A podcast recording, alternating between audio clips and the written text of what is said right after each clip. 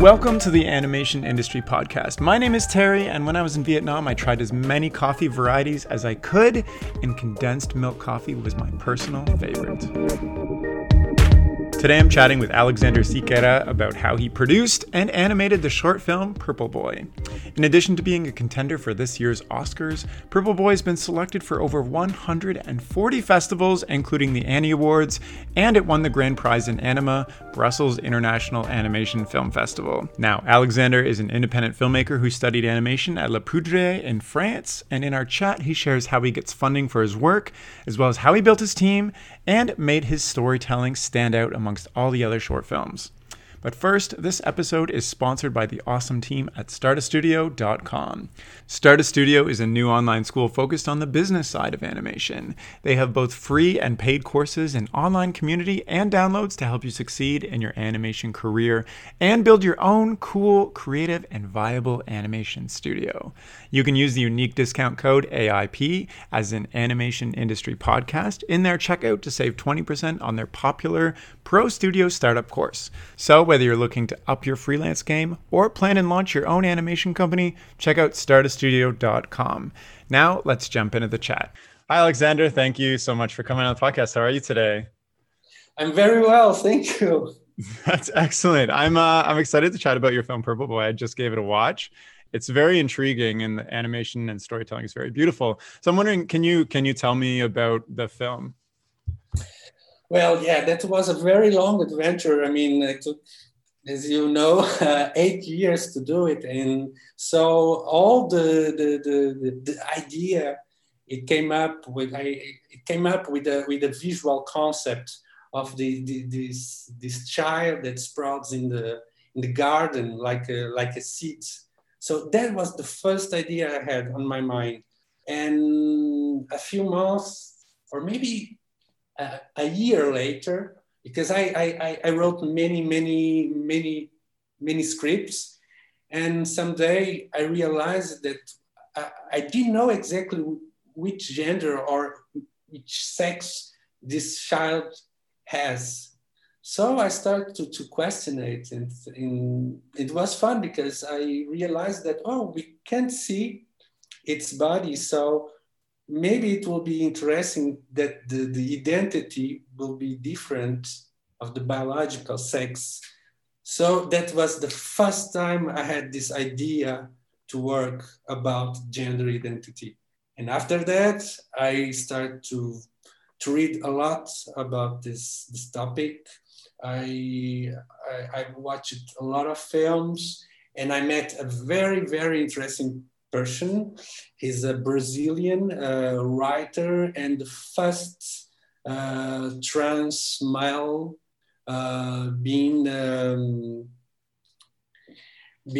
operated in Brazil, having a surgical intervention. And he helped me a lot to work in the subject. Unfortunately, he died. He passed away on 2018 with the lung cancer, but it was definitely one of my main reference. And his name is João Neri. Okay, all right. So so I think it's very interesting that you started exploring this idea, a picture in your head, and realized that it didn't have a gender. And in the film, as he's growing in the ground, you just see his head. I guess I don't want to give away too much for those who haven't seen it. But what did you said you did all this research. You talked with this trans person. What did you learn through the process? Because this film also took you 8 years to make, like you said. So I'm sure you certainly learned a lot about this issue. And what did you learn that you wanted to put into the film to tell in a story? Well, since I had this many references that I had, it was kind of tricky or even risky to work the subject of gender identity, because it's very easy to say, and I hear people saying, I use a few stereotypic elements in the film, and it was very important, since I'm I'm working, my character is in the point of view of a trans male, so female to male. So it was, I had a few script advices in my film. It was important to keep this vision or this seduction of the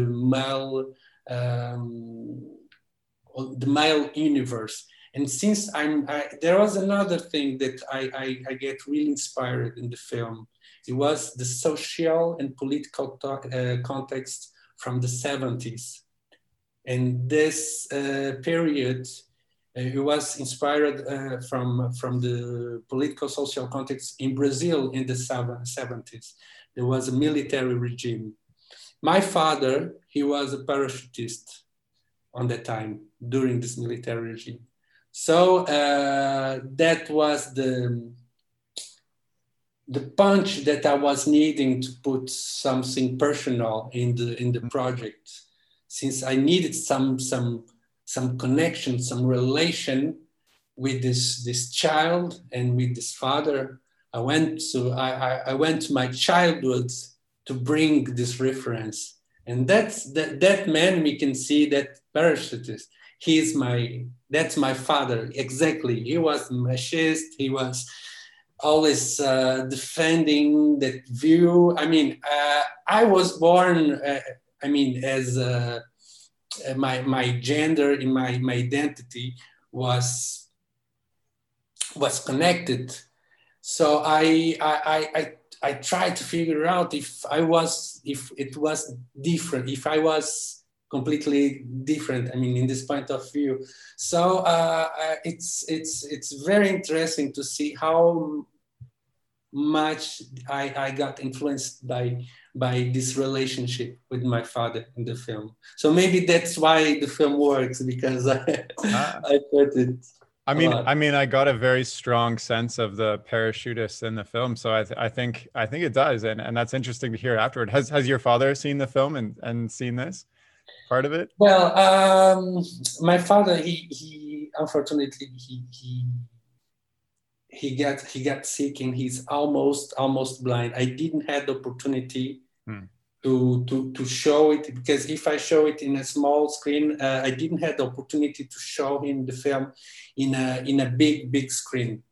But I think I will do it soon. I'm curious. Yeah. Maybe he will get very emotional, because he is he's more than 80 years old already, and he will get very emotional, I think. Yeah. So I'm trying to prepare myself. Oh my goodness. That's awesome. So I'm also wondering, because you've picked a topic which is quite interesting, and I guess very current right now too, is what is the feedback you've gotten from those who've watched the film? Well, it's unbelievable. For example, I in the past 2-3 weeks, I showed the film at least for two trans. And first, it was for me important how would be the feedback for the trans community, because I'm touching a subject that it's not connected to me. So yeah. Of course, I must be very careful. So their opinion for me is important, because I don't want to touch something to have some kind of machist point of view, or some kind of, I'm not machist, but I could do it something that could. So till now, all the trans that saw the film, they were very touched, very emotionally touched. So that's for me the most important. Of course, I like to have prizes, to have the film selected, and all the professional animation branch, they see the film as something visually interesting with good story. But for me, I did this film with trying to be careful with what I want to say. So their opinion, it was very, very touching. I was very, very surprised. That's great to hear. I mean, one of my questions that I wanted to ask was, what was your, you know, as you're creating this film over 8 years, what is that ultimate goal you're pursuing? And it sounds like you might have just answered that, like, you know, you're getting the success in terms of like on paper, where it's in 140 festivals and awards and things like that. But would that be the ultimate goal that you're pursuing, to connect with the trans community with the story that you're telling? I mean, let me say that the 8 years I worked in this film. It was the first 5 years was not, I mean, the entire time was not on full time. No. So I had a lot of other works besides of the working on the film. But it was something that I learned it. I mean, for this film, for me, will be a lesson for my whole creative process that I will do in the next projects. This film was my first professional short film. I've been working in the animation field for 20 years already, more than 20 years, but it's the first professional film with co-production, doing something more ambitious. Yeah. So I learned a lot. I learned how to co-produce with other countries, since this film was a co-production between Portugal, France, and Belgium. So it was a bit crazy to. What does that mean exactly? Are you talking about the financing? Like you got the finances and the team? Yes, I had the team. For example, almost all the sound was done in the Belgium, and some of the animation and visual post production was made in France, yeah. And mostly of the artistic team came from Portugal. I feel like we're going off on a little bit of different topic that I do want to explore. So. How do you make that happen? Do you just knock on Belgium's door and say, "Hi, Belgium, I'd like some music," and then that happens, or like? Well, yeah. The good thing is I started. It's about almost 10 years that I work from home, so it doesn't scare me, the lockdowns and being at home. I mean. It's a bit stressful when you hear about the numbers. Actually, like since the past week, the number are being the highest in the since the beginning of the pandemic. So it's very hard, of course. But I get used to it since about 10 years that I get used to work at home. So the good thing was that mostly of this work we did with the remote distance. So we worked with my team. The person that worked more with me during the film, during more long time, in more like in full time, we were just together like twice. And we spent 1 year and 2 months, something like that, working all day, and using remote distance. So then for example, for the production, for the Belgian production, I had a producer there, and we started we talked a lot about how would be the strategy to do the film and the sound. And I realized that it would be very interesting to work with musicians there. Not musician, we didn't work with musician, because the composer was a French composer, but all the Foley sound, all the sound design, the mix was made in Belgium. So I start to find and to get some connection with all these professionals from the field. And I said to my producer, my Belgian producer, I would like to work with this person, with this person. So then he contacted them. till they. So how did you get this producer in the first place? Is this a friend of yours? Was this a connection? Like, yeah, it's a connection with the French producers. So you were already working with French producers. Firstly, yes. And how did I guess I'm wondering, like, say I want to start a short film right now, and I want to make it of the same caliber, like 13-ish minutes, full production, animation, sound design, etc. Where do I begin? Like, how do I make a connection? Do I look for a grant? Do I talk to some studios? How do I get them to trust me? Like all this. So many questions. I mean, I don't know exactly how it's in Canada at this moment with the funds, everything. So, firstly, in Portugal or in France, I tried to apply for funds of development. Okay, for example, I can get a development, or it's not development, it's really the beginning of the script. I can get the funds in France, and I don't need a producer to get this fund. This fund can come directly to me. In Portugal, that it's not possible.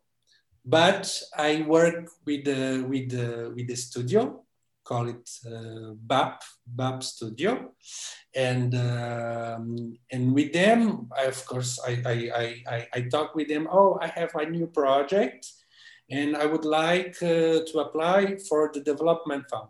So I started. I developed alone this application, but then, if the project, if it's positive, if they say okay, yes, the jury of the Cinema Institute, they say okay, we'll give to you. I need to talk with my producer. And to send and to how to say, they must to apply for a second time and say, it's not for applying, but just say, okay, we agreed to work with Alexander Siqueira in this new project. So it starts like this. Okay. I mean, with these short films, and then of course And since in Portugal or in France or in Belgium, there are not so many production companies for animation shorts. So if you are in the field, it can be quite easier to know that company, because we just talk with our colleagues, my colleagues in for example, in France. I know much better than the field, the animation branch in France, because I studied there in a French school called La Poudrière, and in the school I get a lot of connections with producers, with animators, with directors. So I learned a lot about animation. Sounds like you have to play almost a sort of game to make it happen. How much? So, you worked with a number of countries and producers and a big team. How much creative control at the end of the day did you have over the story, the visuals, all that stuff? Were you able to stay true to what you really wanted, or do you have to give up some control with these different partners? I had a lot of freedom for the rights. I had a lot of. When I have freedom, it doesn't mean that I want to do everything all by myself. I like to have some feedbacks from people that I really trust. I like to have feedback. So, for example, we had a partner in France. The film was supported by a television channel called Arte, and on my student film that I did 10 years ago at this French school, it was my first time I worked with television channel, and I had a very, very good experience to work with the responsible of this channel. Hélène Vessières. So she, I had like a very nice way to work, like a ping pong when I was doing my graduated film. And with Purple Boy, it happened again. So she gave me, I mean, not so many ideas, but many things that was quite mystical that she said. And when I read that, I thought, oh, but I think I had already, I thought about that, but I didn't put it, I don't know why. So it was like very interesting the way that we worked it together.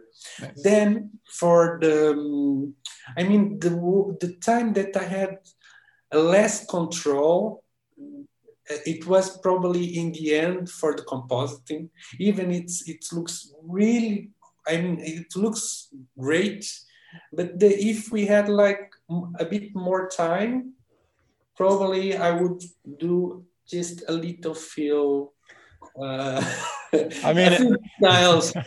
I understand that, but you know, deadlines. You have to give and take a little bit. I mean, it's only about visual. I'm saying visual details. Since I'm much more in the visual, and I like and things that I develop in my mind and on sketch.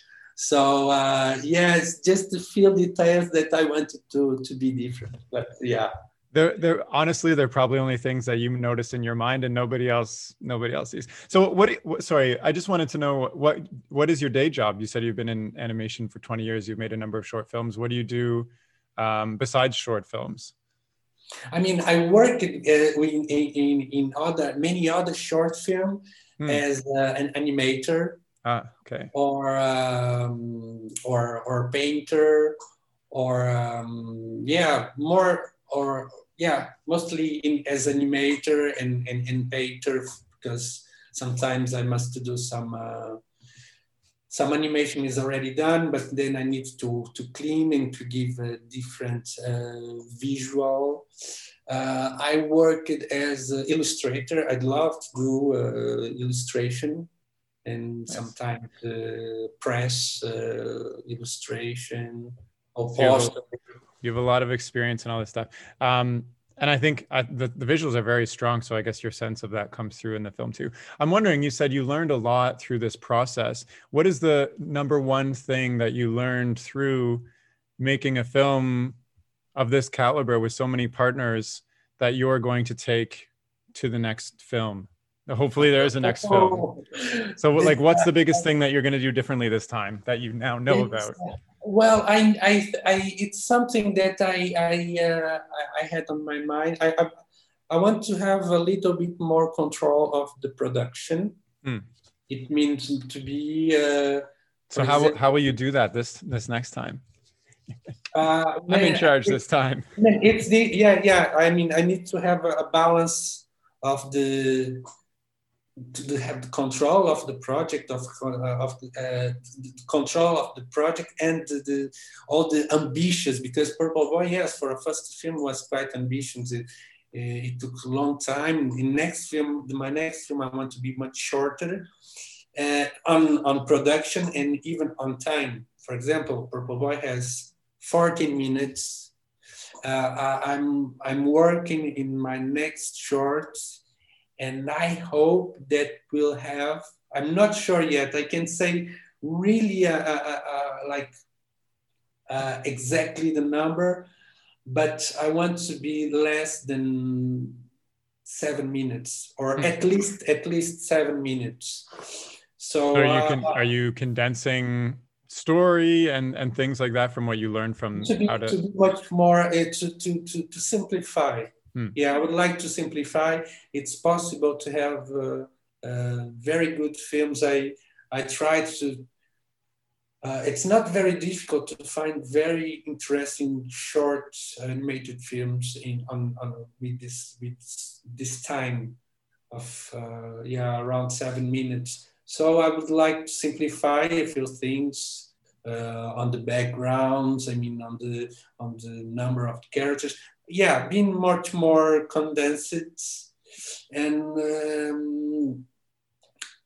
to be a more not so ambitious with co-production. I mean, not so more. I mean, since I'm much more involved with the studio here in Portugal, I would like to keep much more of the artistic aspect here in Portugal, and then see what we can do abroad. Makes sense. So it sounds like with Purple Boy, you broadened your reach to work with a lot of different people and come up with this thing together. And now you're trying to simplify with what you know to work well and whatnot. It makes sense. I was going to ask you what's coming next for you, but I guess you're already working on something. I don't know how much you want to expand on that. Yeah, it's a very tough subject. I mean, the next one, I mean, I'm even it's talking about this subject now, and with with all this pandemic, it makes even more tough. But it will be about euthanasia, and it's curious because here in Portugal, it was in the parliament they approved the depenalization okay. Yeah. For the euthanasia in the past year. So it's something that it was curious because I was writing this. I started with this idea already when I was almost finishing Purple Boy. So I didn't know that this could happen in Portugal this month. So since that it's a very, universal subject, I like to work with the topics a bit hard and things that we can communicate with people. And at the same time, trying to be a bit, I like to use symbology, metaphors, to combine some poetry in the animation, because since we are doing animation, I like to see this I'm using animation to do this. So for me, it must be like something. Oh, but sure. I will put, I hope, let's see, at least one year and a half for the script, and maybe let's see if in 3 years the film will be done. Nice. Well, we'll have to look out for that. In the as we're wrapping up here, is there any final thoughts you wanted to share? Well, it's very interesting because since we are in all this period of pandemic and we can't go, we can't travel, but at the same time we are traveling, like talking with you, having this conversation. Probably in a normal time it will be different. So the good thing in this moment is that we can easily be connected to people, to talk and to share all this stuff. So I hope that in a very near future we can be, of course, together and to have go to film festivals. Yeah, I miss a lot. I miss a lot. I was almost going to be in festival of Regard. It's a very great festival in Canada. It was like exactly in the moment of the pandemic started on March. And I was invited to go there. And oh man, it was so disappointing. But yeah, this will pass, and I'm really looking forward to come back again for the festivals. Yeah. Well, I am too, and I think that's a good sentiment to end off on. And animation is such a great way to connect with other people too. So thank you so much, Alexander, for coming on the chat. I've really appreciated hearing about how you made Purple Boy and what went through that. And everything. Thank you very much. Yeah. Thank you. And if you're listening and you want to get in touch with Alexander or follow his work or check out Purple Boy, you can do so by checking out his Instagram and his website. And I'll include those links in the description of this podcast. And thank you so much for listening. That's all for now. Okay, bye.